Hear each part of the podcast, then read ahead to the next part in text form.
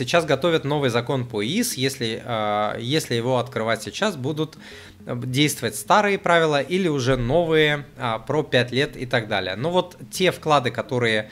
Ой, те счета ИИС, которые будут открыты до вступления закона в силу, по крайней мере сейчас так говорят, что задним числом ничего менять не будут.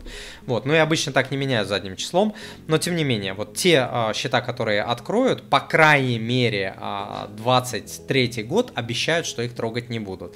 Потом их могут конвертировать, перевести в новый формат, либо сказать, что вот старые действуют, пока действуют, но э, по старым правилам новые счета уже открыть нельзя, можно открыть уже только по новым э, правилам.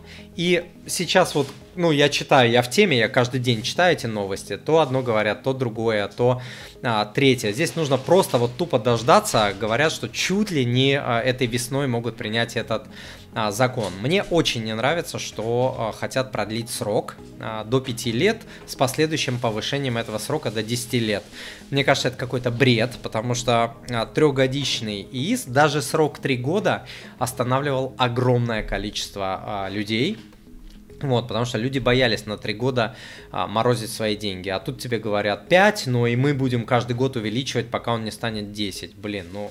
Мне кажется, столько лет привлекали этим ИИСом, только народ прочухал, что это такое, понял, а сколько я старался, сколько, я не знаю, тысяч, десятков тысяч, сотен тысяч людей я в этот ИИС а, завел своими видео, своими постами, потому что это крутейший инструмент, абсолютно а, невероятно крутой, и вот они берут сейчас и все портят.